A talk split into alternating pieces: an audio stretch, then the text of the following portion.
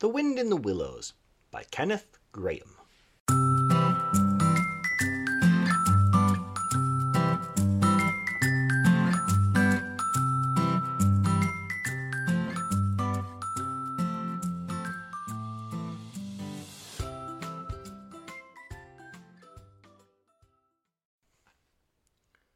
Chapter one. The Riverbank. The mole had been working very hard all the morning, spring cleaning his little home, first with brooms, then with dusters, then on ladders and steps and chairs, with a brush and a pail of whitewash, till he had dust in his throat and eyes, and splashes of whitewash all over his black fur, and an aching back and weary arms. Spring was moving in the air above, and in the earth below and around him, penetrating even his dark and lowly little house with its spirit of divine discontent and longing. It was small wonder, then, that he suddenly flung down his brush on the floor, said, "Bother," and "Oh, blow," and also, "Oh, hang spring cleaning," and bolted out of the house, without even waiting to put on his coat. Something up above was calling him imperiously, and he made for the steep little tunnel which answered, in his case, to the gravelled carriage drive, owned by animals whose residences are nearer to the sun and air. So he scraped, and scratched, and scrabbled, and scrooged. And then he scrooged again, and scrabbled, and scratched, and scraped, working busily with his little paws, and muttering to himself, "Up we go, up we go," till at last, pop! His snout came out into the sunlight, and he found himself rolling in the warm grass of a great meadow. "This is fine," he said to himself. "This is better than whitewashing." The sunshine struck hot on his fur, soft breezes caressed his heated brow, and after the seclusion of the cellarage he'd lived in so long, the carol of happy birds fell on his dulled hearing almost like a shout. Jumping off all his four legs at once, in the joy of living and the delight of spring without its cleaning, he pursued his way across the meadow till he reached the hedge on the further side. "Hold up," said an elderly rabbit at the gate. "Sixpence for the privilege of passing by the private road." He was bowled over in an instant by the impatient and contemptuous mole, who trotted along the side of the hedge, chafing the other rabbits as they peeped hurriedly from their holes to see what the row was about. "Onion sauce! Onion sauce!" he remarked jeeringly, and was gone before they could think of a thoroughly satisfactory reply. Then they all started grumbling at each other. "How stupid you are! Why didn't you tell him?" "Well, why didn't you say?" "You might have reminded him," and so on in the usual way, but of course it was then much too late, as is always the case. It all seemed too good to be true. Hither and thither through the meadows he rambled busily, along the hedgerows, across the copses, finding everywhere birds building, flowers budding, leaves thrusting, everything happy and progressive and occupied, and instead of having an uneasy conscience pricking him and whispering "whitewash," he somehow could only feel how jolly it was to be the only idle dog among all these busy citizens.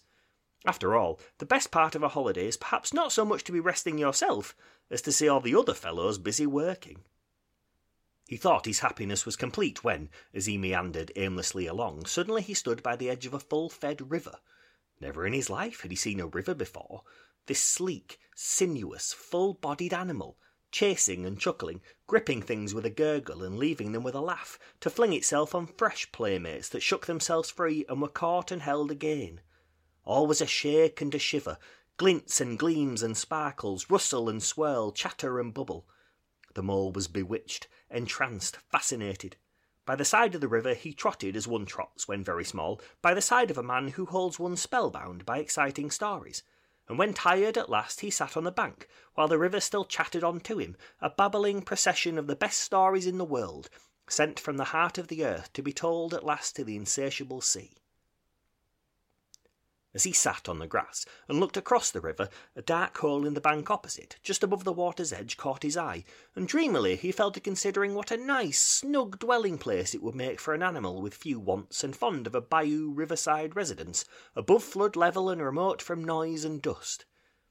As he gazed, something bright and small seemed to twinkle down in the heart of it, vanished, then twinkled once more like a tiny star. But it could hardly be a star in such an unlikely situation, and it was too glittering and small for a glowworm. Then, as he looked, it winked at him, and so declared itself to be an eye, and a small face began gradually to grow up round it, like a frame round a picture. A little brown face with whiskers, a grave round face with the same twinkle in its eye that had first attracted his notice, small, neat ears and thick silky hair, It was the water rat. Then the two animals stood and regarded each other cautiously. "Hello, Mole," said the water rat. "Hello, Rat," said the Mole. "Would you like to come over?" inquired the rat presently. "Oh, it's all very well to talk," said the Mole, rather pettishly, he being new to a river and riverside life and its ways. The rat said nothing, but stooped and unfastened a rope and hauled on it, then lightly stepped into a little boat which the Mole had not observed. It was painted blue outside and white within, and was just the size for two animals, and the Mole's whole heart went out to it at once, even though he did not yet fully understand its uses. The rat sculled smartly across and made fast. Then he held up his forepaw as the Mole stepped gingerly down. "Lean on that," he said. "Now then, step lively." And the Mole, to his surprise and rapture, found himself actually seated in the stern of a real boat. "This has been a wonderful day," said he, as the rat shoved off and took to the sculls again. "Do you know, I've never been in a boat before in all my life." "What?" cried the rat, open-mouthed. "Never been in a... You never... What... I, what have you been doing, then?" "Is it so nice as all that?" asked the Mole shyly, though he was quite prepared to believe it as he leant back in his seat and surveyed the cushions, the oars, the rowlocks, and all the fascinating fittings, and felt the boat sway lightly under him. "Nice? It's the only thing," said the water rat solemnly, as he leant forward for his stroke. "Believe me, my young friend, there is nothing, absolutely nothing, half so much worth doing as simply messing about in boats. Simply messing," he went on dreamily, "messing about in boats. Messing..." "Look ahead, Rat!" cried the Mole suddenly. It was too late. The boat struck the bank full tilt. The dreamer, the joyous oarman, lay on his back at the bottom of the boat, his heels in the air. "About in boats, or with boats," the rat went on composedly, picking himself up with a pleasant laugh. "In or out of 'em, it doesn't matter. Nothing seems really to matter, that's the charm of it. Whether you get away or whether you don't, whether you arrive at your destination or whether you reach somewhere else or whether you never get anywhere at all, you're always busy, and you never do anything in particular, and when you've done it there's always something else to do, and you can do it if you like, but you're much better not. Look here, if you've really nothing else on hand this morning, supposing we drop down the river together and have a long day of it." The Mole waggled his toes from sheer happiness, spread his chest with a sigh of full contentment, and leaned back blissfully into the soft cushions. "What a day I'm having," he said. "Let us start at once." "Hold a minute, then," said the rat. He looped the painter through a ring in his landing stage, climbed up into his hole above, and after a short interval reappeared, staggering under a fat wicker luncheon basket. "Shove that under your feet," he observed to the Mole as he passed it down into the boat. Then he untied the painter and took to the sculls again. "What's inside it?" asked the Mole, wriggling with curiosity. "There's cold chicken inside it," replied the rat briefly. "Cold tongue, cold ham, cold beef, pickled gherkins, salad, french rolls, cresson, widges, spotted meat, ginger beer, lemonade, soda water..." "Oh, stop, stop!" cried the Mole in ecstasies. "This is too much." "Do you really think so?" inquired the rat seriously. "It's only what I always take on these little excursions, and the other animals are always telling me that I'm a mean beast and cut it very fine." The Mole never heard a word he was saying. Absorbed in the new life he was entering upon, intoxicated with the sparkle, the ripple, the scents and the sounds and the sunlight, he trailed a paw into the water and dreamed long, waking dreams. The water rat, like the good little fellow he was, sculled steadily on and forbore to disturb him. "I like your clothes awfully, old chap," he remarked, after some half an hour or so had passed.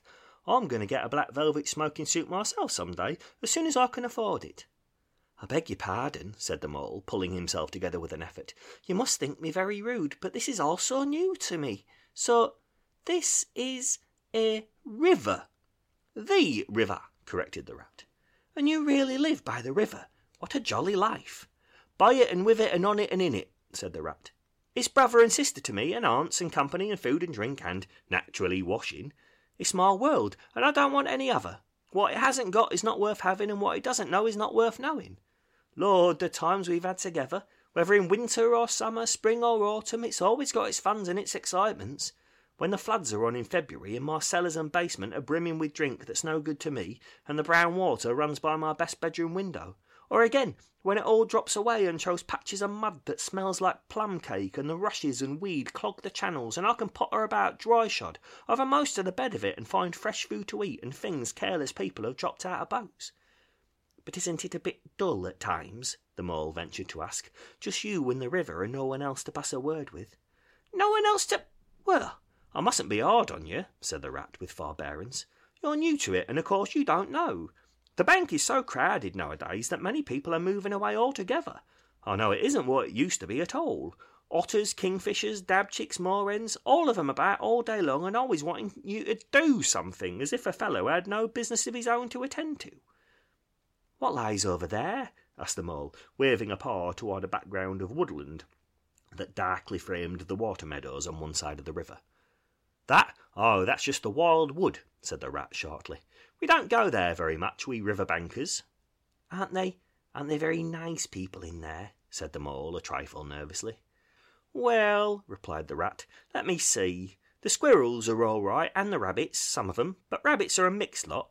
And then there's Badger, of course, he lives right in the heart of it. Wouldn't live anywhere else either if you paid him to do it, dear old Badger. Nobody interferes with him, they'd better not, he added significantly. Why, who should interfere with him? Asked the mole. Well, of course there are others, explained the rat in a hesitating sort of way. Weasels and stoats and foxes and so on. They're all right in a way, I'm very good friends with them, past the time of day when we meet and all that, but they break out sometimes, there's no denying it, and then, well, you can't really trust them, and that's the fact. The mole knew well that it is quite against animal etiquette to dwell on possible trouble ahead, or even to allude to it, so he dropped the subject. And beyond the wild wood again, he asked, where it's all blue and dim, and one sees what may be hills, or perhaps they mayn't, and something like the smoke of towns, or is it only cloud drift?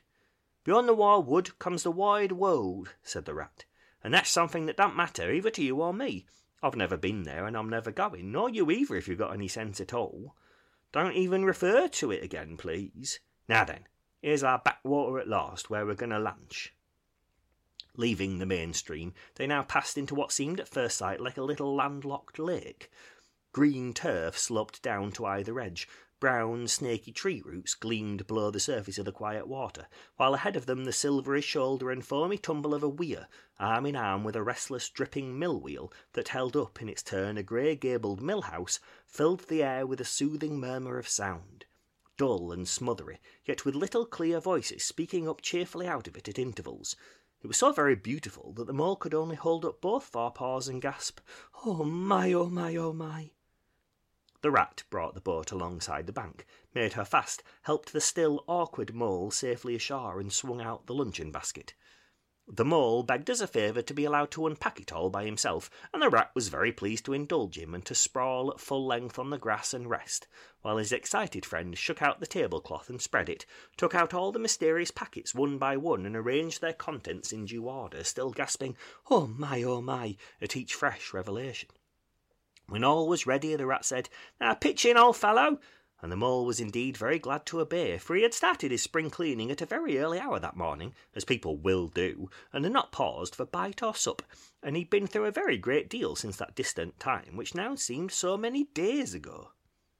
"What are you looking at?" said the rat presently, when the edge of their hunger was somewhat dulled, and the mole's eyes were able to wander off the tablecloth a little. "I am looking," said the mole, "at a streak of bubbles that I see travelling along the surface of the water. This is a thing that strikes me as funny." "Bubbles? Oh," said the rat, and chirruped cheerily in an inviting sort of way. A broad, glistening muzzle showed itself above the edge of the bank, and the otter hauled himself out and shook the water from his coat. "Greedy beggars," he observed, making for the provender. "Why didn't you invite me, Ratty?" "This was an impromptu affair," explained the rat.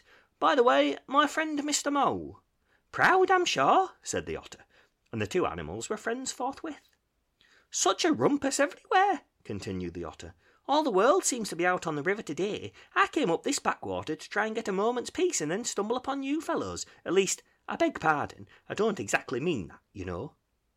There was a rustle behind them, proceeding from a hedge wherein last year's leaves still clung thick, and a stripy head, with high shoulders behind it, peered forth on them.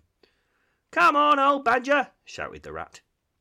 The badger trotted forward a pace or two, then grunted, "Huh, company," and he turned his back and disappeared from view. "That's just the sort of fellow he is," observed the disappointed rat. "Simply hates society. Now we shan't see any more of him today. Well, tell us who's out on the river." "Toad's out, for one," replied the otter, "in his brand-new wage boat. New togs, new everything." The two animals looked at each other and laughed. "Once it was nothing but sailing," said the rat. "Then he tired of that and took to punting. Nothing would please him but to punt all day and every day, and a nice mess he made of it. Last year it was houseboating, and we all had to go and stay with him in his houseboat and pretend we liked it. He was going to spend the rest of his life in a houseboat. It's all the same. Whatever he takes up, he gets tired of it and starts on something fresh." "Such a good fellow, too," remarked the otter reflectively, "but no stability, especially in a boat." From where they sat they could get a glimpse of the main stream across the island that separated them, and just then a wager boat flashed into view. The rower, a short, stout figure, splashing badly and rolling a good deal, but working his hardest. The rat stood up and hailed him, but Toad, for it was he, shook his head and settled sternly to his work. "He'll be out of the boat in a minute if he rows like that," said the rat, sitting down again. "Of course he will," chuckled the otter.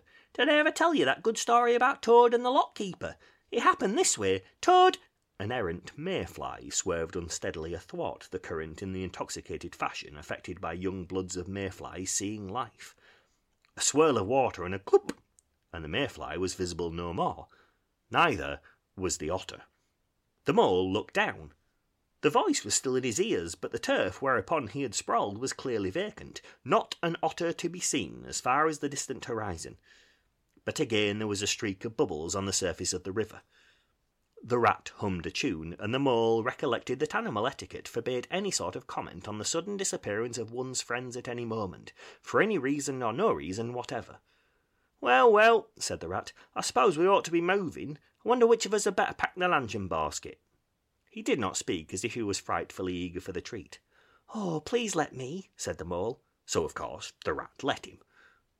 Packing the basket was not quite such pleasant work as unpacking the basket. It never is. But the mole was bent on enjoying everything, and although just when he got the basket packed and strapped up tightly, he saw a plate staring up at him from the grass, and when the job had been done again, the rat pointed out a fork which anybody ought to have seen, and last of all, behold the mustard pot, which he had been sitting on without knowing it. Still, somehow the thing got finished at last, without much loss of temper. The afternoon sun was getting low as the rat sculled gently homewards in a dreamy mood, murmuring poetry things over to himself, and not paying much attention to Mole. But the mole was very full of lunch and self-satisfaction and pride, and already quite at home in a boat, so he thought, and was getting a bit restless besides, and presently he said, "Ratty, please, I want to row now." The rat shook his head with a smile. "Not yet, my young friend," he said. "Wait till you've had a few lessons. It's not so easy as it looks." The mole was quiet for a minute or two, but he began to feel more and more jealous of Rat, sculling so strongly and so easily along, and his pride began to whisper that he could do it every bit as well. He jumped up and seized the sculls so suddenly that the rat, who was gazing out over the water and saying more poetry things to himself, was taken by surprise and fell backwards off his seat with his legs in the air for the second time, while the triumphant mole took his place and grabbed the sculls with entire confidence. "Stop it, you silly ass!" cried the rat from the bottom of the boat. "You can't do it, you'll have us over!" The mole flung his sculls back with a flourish and made a great dig at the water. He missed the surface altogether. His legs flew up above his head, and he found himself lying on the top of the prostrate rat. Greatly alarmed, he made a grab at the side of the boat, and the next moment, sploosh! Over went the boat, and he found himself struggling in the river. Oh my, how cold the water was, and oh, how very wet it felt! How it sang in his ears as he went down, down, down, how bright and welcome the sun looked as he rose to the surface, coughing and spluttering. How black was his despair when he felt himself sinking again! Then a firm paw gripped him by the back of his neck. It was the rat, and he was evidently laughing. The mole could feel him laughing, right down his arm and through his paw, and so into his, the mole's, neck. The rat got hold of a scull and shoved it under the mole's arm, then he did the same by the other side of him, and swimming behind, propelled the helpless animal to shore, hauled him out, and set him down on the bank, a squashy, pulpy lump of misery. When the rat had rubbed him down a bit and wrung some of the wet out of him, he said, "Now then, old fellow, trot up and down the towing path as hard as you can till you're warm and dry again, while I dive for the luncheon basket." So the dismal mole, wet without and ashamed within, trotted about till he was fairly dry, while the rat plunged into the water again, recovered the boat, righted her and made her fast, fetched his floating property to shore by degrees, and finally dived successfully for the luncheon basket and struggled to land with it. When all was ready for a start once more, the mole, limp and dejected, took his seat in the stern of the boat, and as they set off he said in a low voice, broken with emotion, "Ratty, my generous friend, I'm very sorry indeed for my foolish and ungrateful conduct. My heart quite fails me when I think how I might have lost that beautiful luncheon basket. Indeed, I have been a complete ass, and I know it. Will you overlook it this once and forgive me, and let things go on as before?" "That's all right, bless you," responded the rat cheerily. "What's a little wet to a water rat? I'm more in the water than out of it most days. Don't you think any more about it, and look here, I really think you'd better come and stop with me for a little time. It's very plain and rough, you know, not like Toad's house at all, but you haven't seen that yet. Still, I can make you comfortable, and I'll teach you to row and to swim, and you'll soon be as handy on the water as any of us." The mole was so touched by his kind manner of speaking that he could find no voice to answer him, and he had to brush away a tear or two with the back of his paw. But the rat kindly looked in another direction, and presently the mole's spirits revived again, and he was even able to give some straight back talk to a couple of moorhens who were sniggering to each other about his bedraggled appearance. When they got home, the rat made a bright fire in the parlour and planted the mole in an armchair in front of it, having fetched down a dressing gown and slippers for him, and told him river stories till supper time. Very thrilling stories they were too, to an earth-dwelling animal like Mole. Stories about weirs and sudden floods and leaping pike and steamers that flung hard bottles. At least, bottles were certainly flung, and from steamers, so presumably by them. And about herons and how particular they were whom they spoke to, and about adventures down drains and night fishings with otter or excursions far afield with badger. Supper was a most cheerful meal, but very shortly afterwards a terribly sleepy mole had to be escorted upstairs by his considerate host to the best bedroom, where he soon laid his head on his pillow in great peace and contentment, knowing that his new-found friend the river was lapping the sill of his window. This day was only the first of many similar ones for the emancipated mole, each of them longer and fuller of interest as the ripening summer moved onward. He learnt to swim and to row, and entered into the joy of running water, and with his ear to the reed stems he caught, at intervals, something of what the wind went whispering so constantly among them.